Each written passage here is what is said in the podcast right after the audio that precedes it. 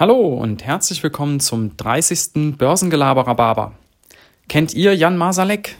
Nein? Ja, dann habt ihr wohl noch nicht die Folgen äh, zu, äh, zur Thematik Wirecard gehört. Ah, nicht schlimm. Also, Jan Masalek ist ein ehemaliger Vorstand von Wirecard und äh, zudem gibt's ja im Moment äh, die verrücktesten Stories.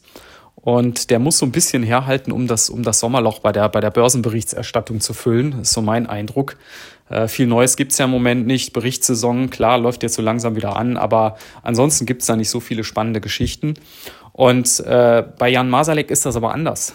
Ja, also Jan Masalek, ehemaliger Vorstand, Wirecard, ähm, der ist ja seit seiner Freistellung im Juni ist der verschollen.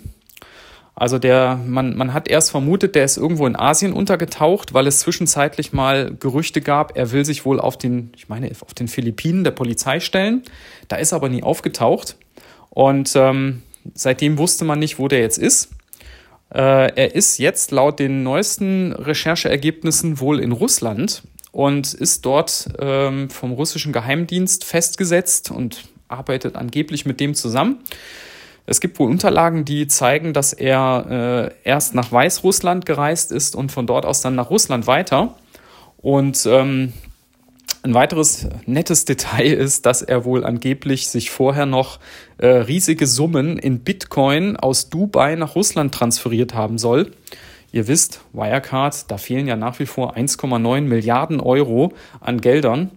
Und äh, wer weiß, was er, was er sich da möglicherweise abgezweigt hat äh, und in Bitcoin dann dahin transferiert hat. Also das sind ja die wildesten Spekulationen, die da im Moment so laufen. Und ähm, ihr merkt schon, das Ganze hört sich schon sehr verrückt an und so ein bisschen wie James Bond.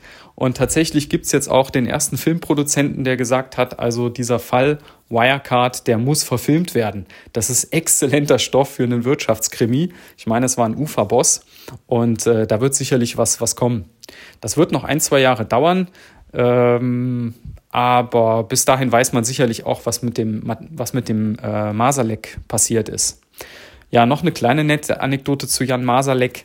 Es gibt auf Twitter so einen Spaßvogel, der hat sich äh, ein Konto eröffnet unter dem Namen Jan Masalek ähm, und postet da halt immer so, so ein paar witzige Sachen, äh, zum Beispiel so nach dem Motto, äh, wieso man denn da so äh, ihm unterstellt, er würde sich da verstecken und er wäre verschollen, er machte nur gerade Urlaub in der Südsee. da war, glaube ich, auch der Twitter-Account zwischenzeitlich mal gesperrt und dann hat, hat da irgendwer recherchiert, ob das dann nicht doch wirklich er ist und so. es, ist, es ist wirklich verrückt im Moment. Und ähm, noch dazu äh, gab es ja äh, letzte Woche noch die News, dass wohl auch Olaf Scholz, unser Finanzminister, äh, schon im letzten Jahr über diese ganzen äh, Verdachtsfälle informiert war äh, bei, bei ähm, Wirecard und hat aber eben nichts gemacht.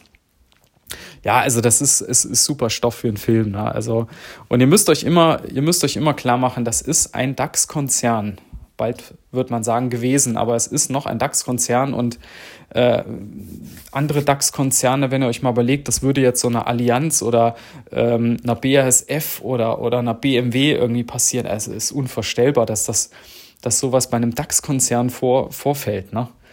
Ähm, ja, in diesem Sinne, ich wünsche euch auch einen äh, spannenden Wochenauftakt und bis dann. Ciao.